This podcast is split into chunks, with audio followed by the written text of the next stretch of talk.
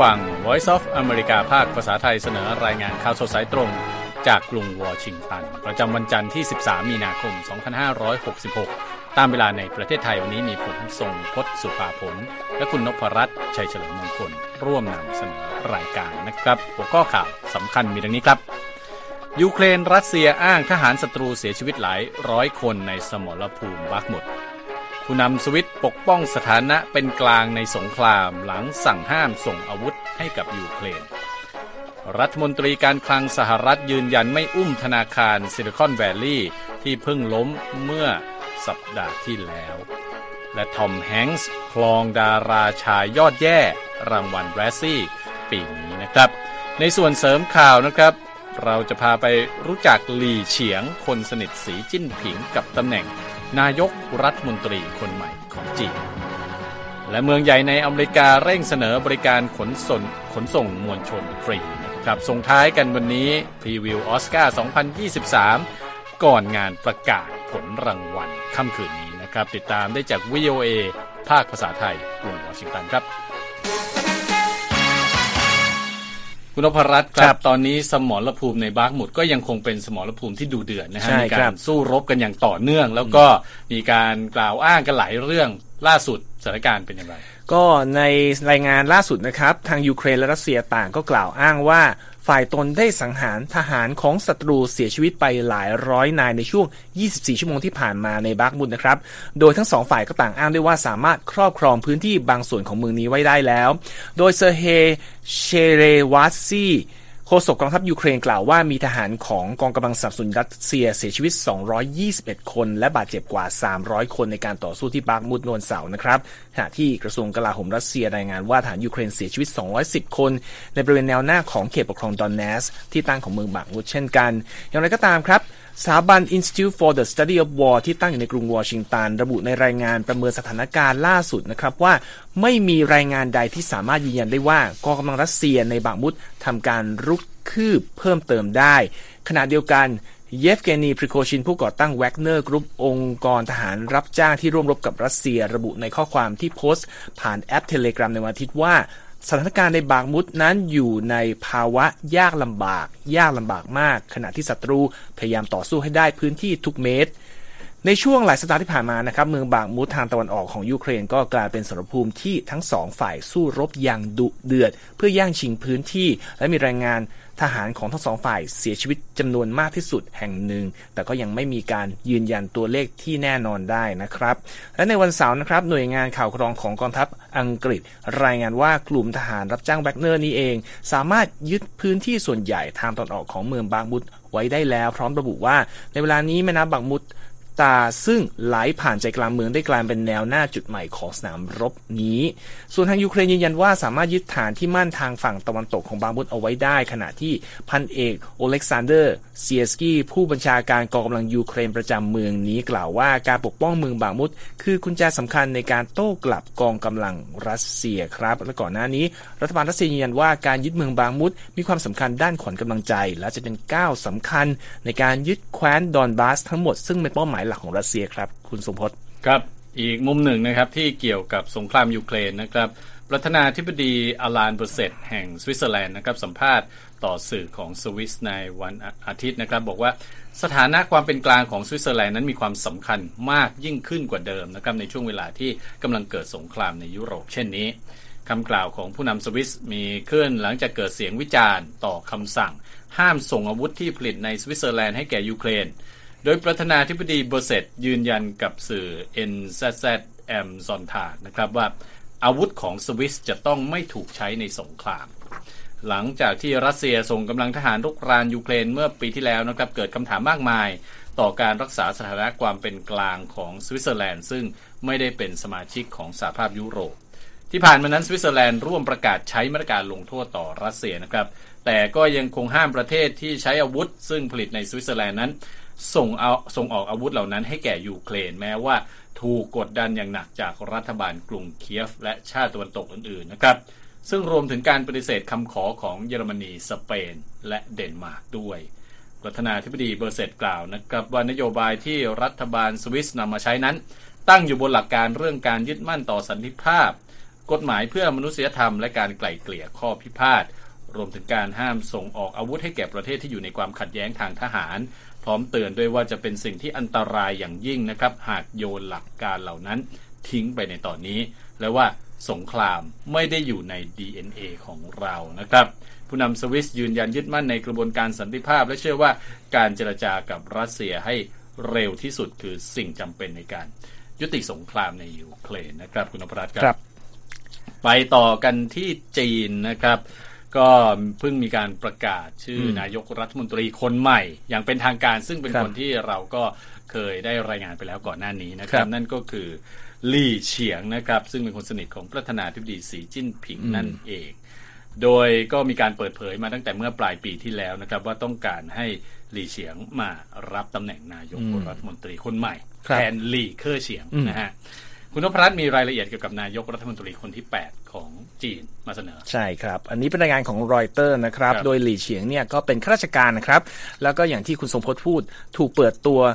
ว่าเป็นตัวเลือกของประธานาธิบดีสีจิ้นผิง ให้มาเตรียมรับตำแหน่งต่อจากหลี่เคอร์เฉียงตั้งแต่ตุลาคมปีที่แล้ว ในช่วงนั้นนะครับ ชาวจีนเนี่ยเริ่มรู้จักชื่อหลี่เฉียงอยู่แล้วครับในฐานะผู้ดำเนินมาตรการล็อกดาวน์นครเซี่ยงไฮ้เมื่อช่วงต้นปีก่อนนะครับเขาบอกว่าการล็อกดาวน์ครั้งนั้นเนี่ยเป็นเวลา 2 เดือนทำให้ประชาชนราว 25 ล้านคนของ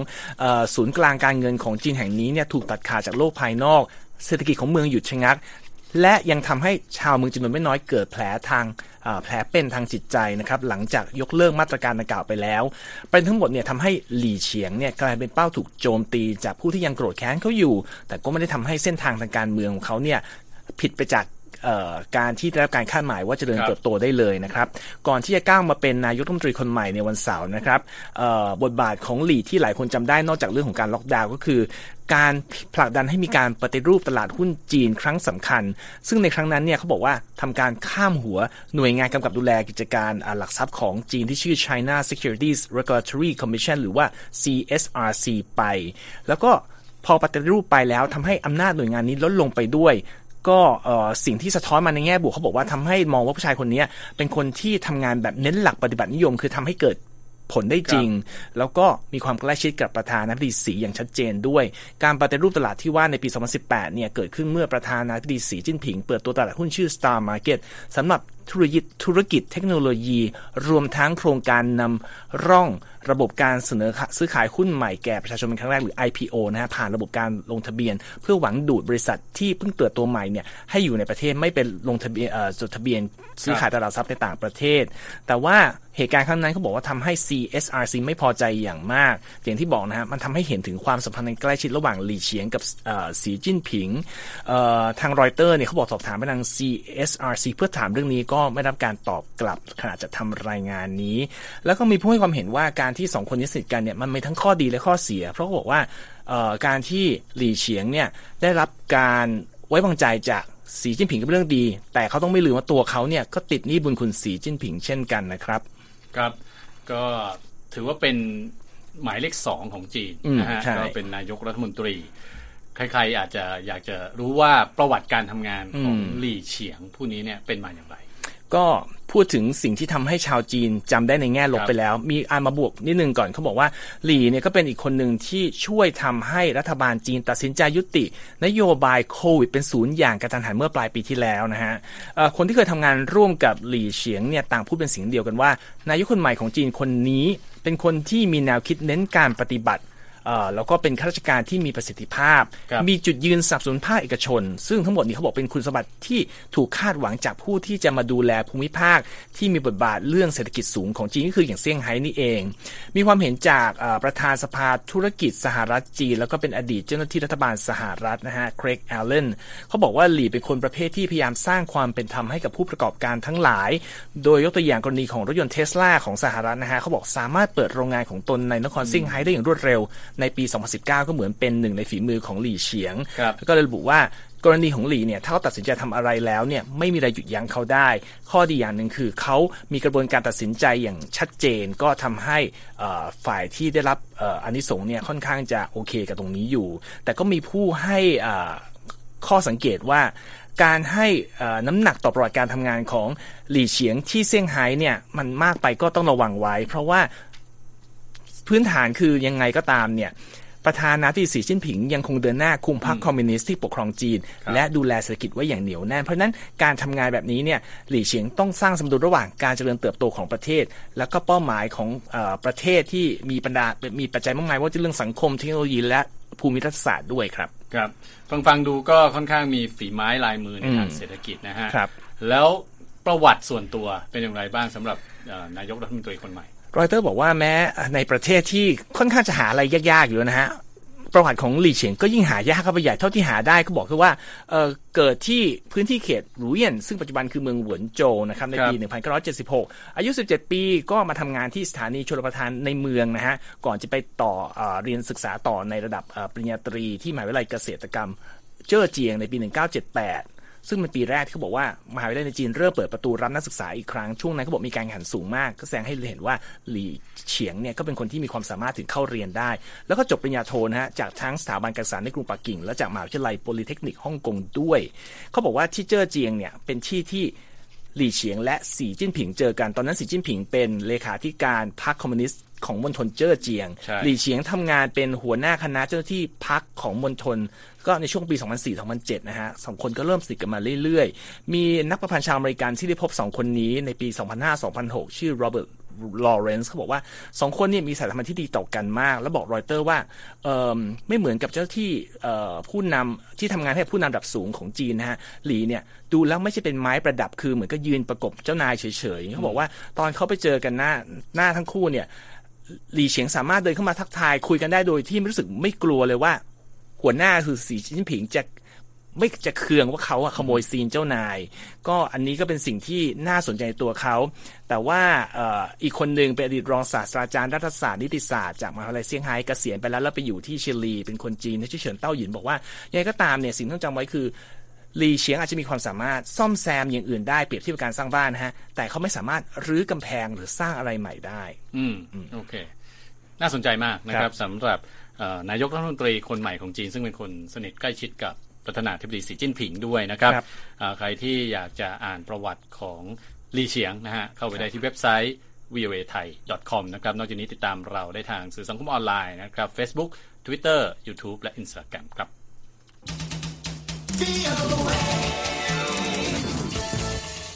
ฟังข่าวกันต่อนะครับ คราวนี้ไปที่กรีซบ้างนะครับ ประชาชนกรีซหลายพันคนเดินขบวนในวันอาทิตย์นะครับ ประท้วงปัญหาความปลอดภัยด้านการคมนาคมของประเทศ หลังเหตุรถไฟโดยสารประสานงากับรถไฟขนส่งสินค้าเมื่อ 2 สัปดาห์ก่อนนะครับทำให้มีผู้เสียชีวิต 57 คน ถือเป็นอุบัติเหตุทางรถไฟที่ร้ายแรงที่สุดของกรีซ ตำรวจคาดนะครับว่ามีประชาชนชุมนุมด้านหน้าอาคารรัฐสภาในกรุงเอเธนส์มากกว่า 8,000 คนนะครับ โดยผู้ประท้วงเดินขบวนมุ่งไปที่สำนักงานของ Hellenic Train ผู้ดูแลเครือข่ายการรถไฟของกรีซพร้อมเรียกร้องให้มีการลงโทษผู้รับผิดชอบเหตุการณ์ดังกล่าว การเดินขบวนครั้งนี้จัดขึ้นโดยเจ้าหน้าที่รัฐและกลุ่มสหภาพผู้สนับสนุนสังคมนิยม และนักศึกษามหาวิทยาลัยเข้าร่วมด้วยนะครับ เมื่อสัปดาห์ที่แล้วครับประชาชนราว 50,000 คนเดินขบวนในเอเธนส์นะครับและก็มีผู้ประท้วงอีกประมาณหลายหมื่นคนเช่นกันที่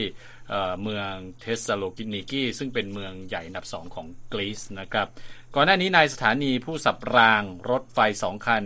ให้มาอยู่รางเดียวกันถูกตั้งข้อหาประมาทเลินเล่อเป็นเหตุให้ผู้อื่นถึงแก่ความตาย และข้อหาอื่นๆนะครับขณะที่รัฐมนตรีคมนาคมของกรีซก็ประกาศลาออก หลังเหตุการณ์นี้ การเปิดเผยเรื่องปัญหาความปลอดภัยด้านการคมนาคมของกรีซก็ทำให้ความนิยมของพรรครัฐบาลและนายกรัฐมนตรีกรีซลดลงอย่างมาก ก่อนที่จะถึงการเลือกตั้งทั่วไปที่จะมีขึ้นในอีกไม่กี่สัปดาห์ข้างหน้านี้นะครับคุณอภรัตครับ มาต่อกันที่ประเด็นใหญ่ในด้านของ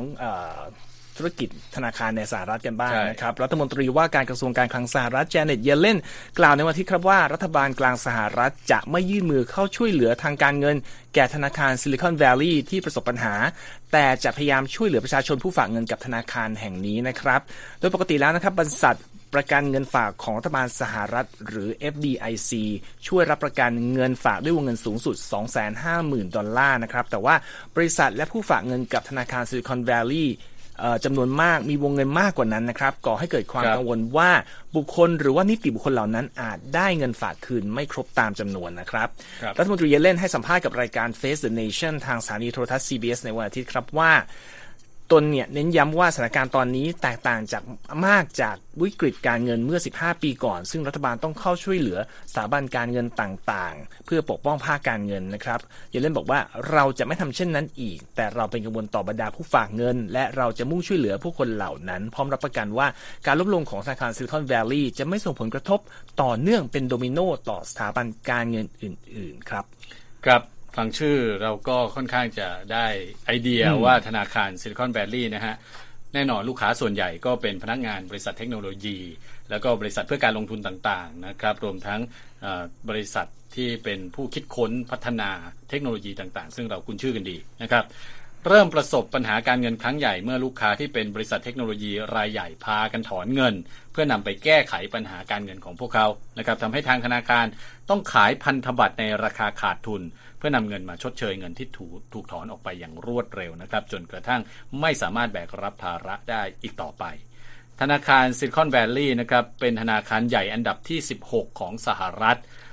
และถือเป็นสถาบันการเงินขนาดใหญ่อันดับสองที่ล้มหลังจากวอชิงตันมูทัลล้มลงเมื่อปี 2008 หรือ 15 ปีก่อนนะฮะ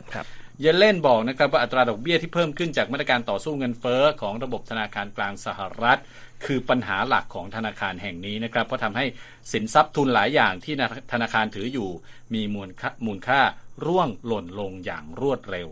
เธอคาดหวังด้วยนะครับว่าจะมีสถาบันการเงินอื่น เข้าซื้อธนาคารซิลิคอนแวลลีย์แต่จนถึงขณะนี้ก็ยังไม่มีผู้แสดงความสนใจนะครับทางด้านสสเควินแมคคาที่นะครับประธานสภาผู้แทนราษฎรสหรัฐจากพรรครีพับลิกัน กล่าวกับสถานีข่าว Fox News ในวันอาทิตย์ว่า รัฐบาลสหรัฐมีเครื่องมือที่จะรับมือสถานการณ์เช่นนี้ได้ และควรประกาศมาตรการที่จะนำมาใช้ภายในวันอาทิตย์ ก่อนที่ตลาดหุ้นจะเปิดการซื้อขายในวันจันทร์นะครับรบก็ต้องติดตามนะครับ อันนี้ต้องอาจจะเป็นมหากราบของ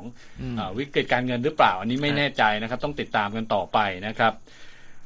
คุณผู้ฟังกำลังรับฟังข่าวสดสายตรงจาก VOA ภาคภาษาไทยนะครับ ไปฟังรายงานเกี่ยวกับการผลักดันให้มีระบบขนส่งสาธารณะแบบไม่คิดค่าใช้จ่าย ที่ตอนนี้กำลังได้รับความนิยมเพิ่มมากขึ้นในสหรัฐนะครับ แม้ว่าจะมีการ ถกเถียงอย่างมากในเรื่องนี้ก็ตาม คุณธัญพรสุนทรวงศ์มีรายงานเรื่องนี้มาเสนอครับ ในขณะที่บางเมืองกำลังค่อย ๆดำเนินการตามขั้นตอน แต่รัฐวอชิงตันได้ผ่านมาตรการงดเก็บค่าโดยสารรถประจำทางในเมืองไปแล้วเมื่อไม่นานมานี้ และกำลังจะเริ่มใช้ในวันที่หนึ่งกรกฎาคมนี้ค่ะชาลส์อเลน สมาชิกสภาปกครองของวอชิงตัน ซึ่งผ่านร่างกฎหมายอย่างเป็นเอกฉันท์และยังเป็นประธานคณะกรรมการด้านการขนส่งของเมืองกล่าวกับ VOA ว่า เขาคิดว่าระบบขนส่งสาธารณะควรได้รับการพิจารณาเช่นเดียวกับบริการสาธารณะฟรีอื่น ๆ อย่างเช่นห้องสมุดหรือหน่วยดับเพลิง เขาตั้งข้อสังเกตด้วยว่าระบบขนส่งมวลชนของวอชิงตันนั้น ไม่มีกำไรและไม่ควรเก็บเงิน เพราะเป็นสินค้าสาธารณะ โดยเฉพาะอย่างยิ่งผู้โดยสารรถประจำทางนั้น เป็นกลุ่มคนที่มีรายได้ต่ำเป็นส่วนใหญ่ค่ะ ก่อนหน้านี้ชาววอชิงตันจำนวนมากเริ่มทำงานจากที่บ้านตั้งแต่ช่วงเริ่มต้นของการระบาดใหญ่ของโคโรนาไวรัส เช่นเดียวกับเมืองอื่น ทำให้จำนวนผู้โดยสารในระบบขนส่งสาธารณะลดลงอย่างมาก แต่อันเลนกล่าวว่าในตอนนี้จำนวนผู้โดยสารบนรถประจำทางได้กลับมาอยู่ที่ 95%เท่ากับตอนก่อนเกิดโรคระบาดแล้วค่ะ ร่างกฎหมายฉบับใหม่ได้เพิ่มเส้นทางรถเมล์ที่ให้บริการตลอด 24 ชั่วโมงประมาณ 12 เส้นทาง และสร้างกองทุนบริการปีละ 10 ล้านดอลลาร์สำหรับการปรับปรุงบริการรถโดยสาร ซึ่งอันเลนหวังว่าจะช่วยดึงดูดผู้คนให้หันมาใช้บริการขนส่งสาธารณะกันมากขึ้น เพราะยิ่งสามารถทำให้ผู้คนเลิกใช้รถยนต์ และหันมาใช้บริการขนส่งสาธารณะฟรีได้มากเท่าไหร่ ก็ยิ่งดีมากขึ้นเท่านั้นค่ะ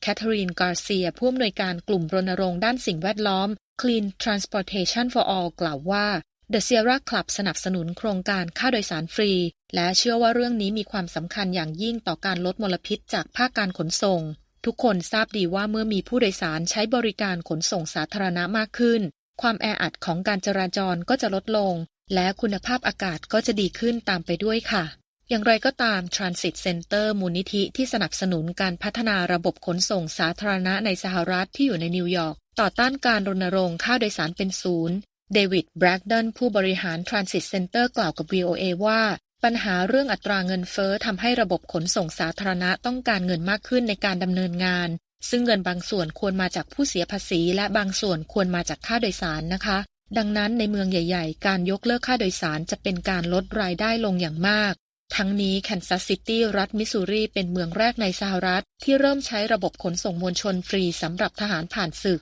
จากนั้นในปี 2019 ประชาชนทุกคนในเมืองสามารถขึ้นรถเมล์และรถรางได้ฟรีค่ะ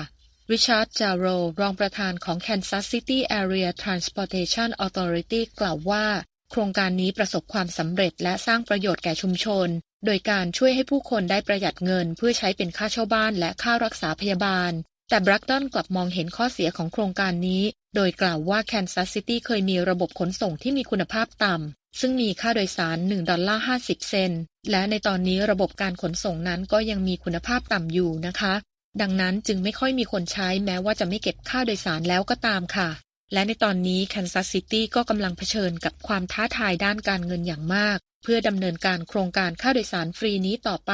ดังนั้นแทนที่จะยกเลิกค่าโดยสาร ทางเมืองควรจะใช้เงินที่ได้จากค่าโดยสารมาพัฒนาระบบขนส่งของตน ขณะที่เมืองอื่นๆ ก็ได้เกิดแนวคิดใหม่ๆ เพื่อทดลองใช้ระบบขนส่งค่าโดยสารฟรีแล้วอย่างเช่นระบบขนส่งสาธารณะในเมืองเดนเวอร์รัฐโคโลราโด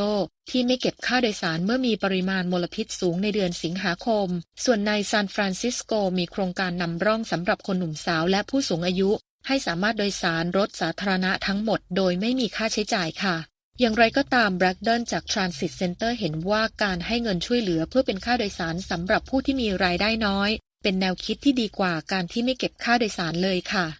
ธัญพรสุนทรวงศ์ VOA ภาคภาษาไทย กรุงวอชิงตันค่ะ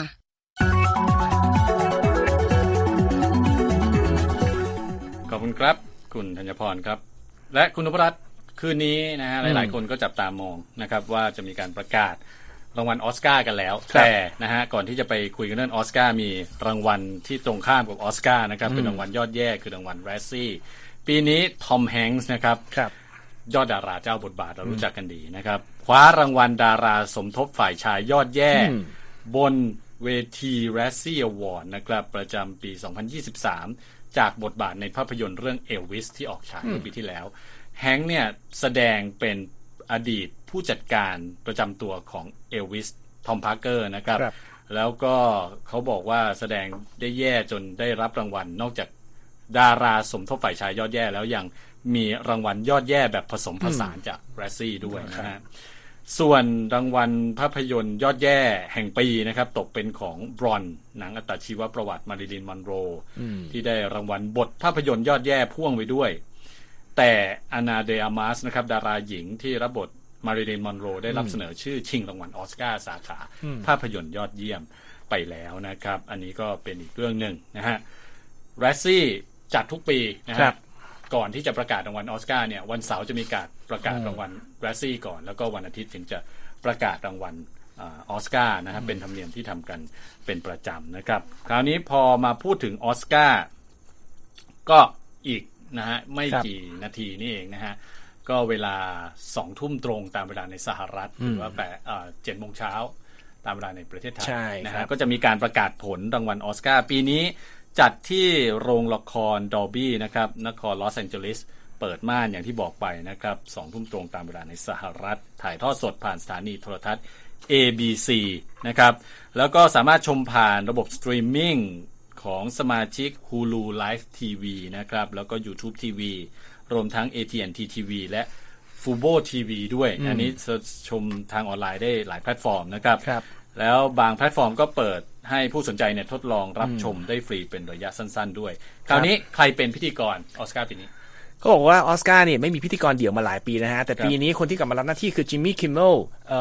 เจ้าของรายการทอล์กโชว์ภาคดึกของสหรัฐชื่อดัง อันนี้เป็นครั้งที่สามที่เขามารับตำแหน่งนี้แล้ว ปีที่แล้วเนี่ย เจ้าของเวทีเอ่อผู้ที่มาทำหน้าที่พิธีกรเป็นสามสาวดาราตลกนะฮะ คือ Regina Hall Amy Schumer และ Wanda Sykes ปีนี้เนี่ย ก่อนจะมีการเอ่อ ประกาศรางวัลเนี่ยเขาก็มีทำโฆษณาออกมาเพื่อโปรโมตตัวพิธีกรก็คือคิมเมลเขาใช้ฉากจากภาพยนตร์เรื่อง Top Gun Maverick และพูดล้อเล่นเรื่องการตบสนั่นเมืองเมื่อปีที่แล้วด้วยนะฮะสำหรับเอ่อไฮไลท์ของเออสิ่งที่น่าติดตามในครับปีนี้เนี่ยเขาบอกว่าจะมีการประกาศทุกรางวัลบนเวทีไม่เหมือนกับปีก่อนๆที่มีการเอ่อประกาศบางรางวัลแล้วก็อัดเทปไว้แล้วก็มามามาฉายในช่วงเอ่อรายการนะครับแล้วอีกอันหนึ่งก็คือการแสดงดนตรีสด ซึ่งปีนี้ไฮไลท์ทุกคนก็จับตาดูริฮันน่าจะมาเอ่อร้องเพลงประกอบภาพยนตร์เอ่อ Black Panther Wakanda Wakanda Forever ซึ่งก็หลายคนรออยู่เพราะว่ารางวัลอื่นเนี่ยนักร้องก็ดังสู้ริฮันน่าไม่ได้อีกไฮไลท์หนึ่งก็คือเลนนี่คร v i s นักดนตรีใช่ชื่อดังจะมาร้องเพลงประกอบช่วงรำลึกผู้ที่จากไปหรือ In Memoriam นะครับ ครับแล้วคำถามหนึ่งที่หลาย ๆ คนที่อยู่ในวงการภาพยนตร์ก็อาจจะสงสัยว่า ใครที่เป็นตัวเต็งรางวัลออสการ์ปีนี้ คือถ้าดูตัวเลขก่อน ภาพยนตร์ Everything Everywhere All at Once ได้รับการเสนอชื่อมากสุด 11 รางวัลนะครับ ตามมาด้วยภาพยนตร์ตลกสาย dark จากไอร์แลนด์ The Banshees of Inisherin ได้รับการเสนอชื่อ 9 รางวัล เช่นเดียวกับ All Quiet on the Western Front นะครับ ซึ่งเป็นครับภาพยนตร์ว่าด้วยเอ่อสงครามโลกครั้งที่หนึ่ง เป็นผลงานการผลิตของแพลตฟอร์ม Netflix นี่เอง แต่ว่าถ้ามาดูเป็นรายการรายการไป มิเชลโยจาก Everything Everywhere All at Once เนี่ย ก็ดูจะมีภาษีได้รางวัลนักแสดงนำหญิงยอดเยี่ยม เหนือเคทแบลงเชตที่ได้รับการเสนอชื่อจากภาพยนตร์เรื่อง Tar ครับส่วนฝ่ายชายนะครับเบรนด a นเฟรเซอร์จาก The Whale และออสตินบัตเลอร์จาก Elvis ก็ถือเป็นคนที่มีภาษีพอๆกันที่ชนะรางวัลนำชายยอดเยี่ยม ส่วนแองเจล่าแบสเซตจาก Pan- เอ่อ Black Panther Wakanda Forever และคีฮุยควานจาก Everything Everywhere All at Once ก็น่าจะรางวัลสมทบหญิงและสมทบชายยอดเยี่ยม แต่มีคนแอบหวังไว้ว่าเจมี่ลีเคอร์ติสที่ได้รับการเสนอชื่อเข้าในรางวัลสมทบหญิงยอดเยี่ยมอาจจะเอาชนะแบสเซตได้ รางวัลผู้กำกับยอดเยี่ยมหลายคนมองไปที่สตีเวนสปิลเบิร์กจาก The Fabelmans เป็นตัวที่ 3 และ Daniel Kwan Daniel ครับ Scheinert ที่ร่วมกำกับ Everything Everywhere All at Once ก็ดูมองว่าอาจจะเป็นตัวเต็งที่คว้ารางวัลแทนสตีเวนสปิลเบิร์กไปก็ได้ต้องจับตาดู เพราะการประกาศรางวัลจะเริ่มขึ้นในไม่กี่ข้างหน้านาทีข้างหน้านี้แล้วนะฮะหลังจากเปิดอีกสามถึงสี่นาทีเอ่อเดินนะฮะพรมไม่แดงมาตั้งแต่ 3 ชั่วโมงที่แล้วนะครับ ครับผมอะโอเคครับ คุณนพรัตน์ขอบคุณมากครับ แล้วก็เอ่อนั่นก็คือที่จบไปนะครับ รายการข่าวสดสายตรง จาก VOA ภาคภาษาไทยกรุงวอชิงตันวันนี้นะครับผมทรงพจน์สุภาผลและคุณนพรัตน์ชัยเฉลิมมงคลต้องลาไปก่อน สวัสดีครับ สวัสดีครับ Voice of America, Washington. ครับและที่จบไปเป็นรายการจาก VOA ภาคภาษาไทย รายงานสดส่งตรงจากกรุงวอชิงตันประเทศสหรัฐ คุณผู้ฟังสามารถติดตามข่าวสารจากทั่วโลกได้ในทุกที่ทุกเวลาที่เว็บไซต์ voa thai com รวมถึงทุกช่องทางในโซเชียลมีเดีย Facebook YouTube Twitter และ Instagram เริ่มต้นวันด้วยการอัปเดตข่าวสารจากทั่วโลก ผ่านรายการข่าวสดสายตรงจาก VOA ภาคภาษาไทย และสุดสัปดาห์กับ VOA ทั้งยังเรียนรู้เรื่องราวทางวัฒนธรรม และไลฟ์สไตล์ผ่านรายการภาษาอังกฤษแบบอเมริกันของเรา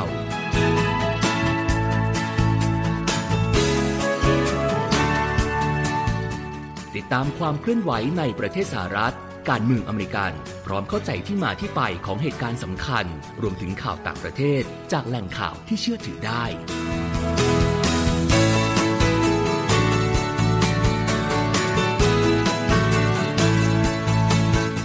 นอกจากนี้ VOA ยังมีบทสัมภาษณ์และคอนเทนต์แบบ Exclusive จากบุคคลที่น่าสนใจหลากหลายวงการ และยังมีเรื่องราวของคนไทยในประเทศสหรัฐอีกด้วย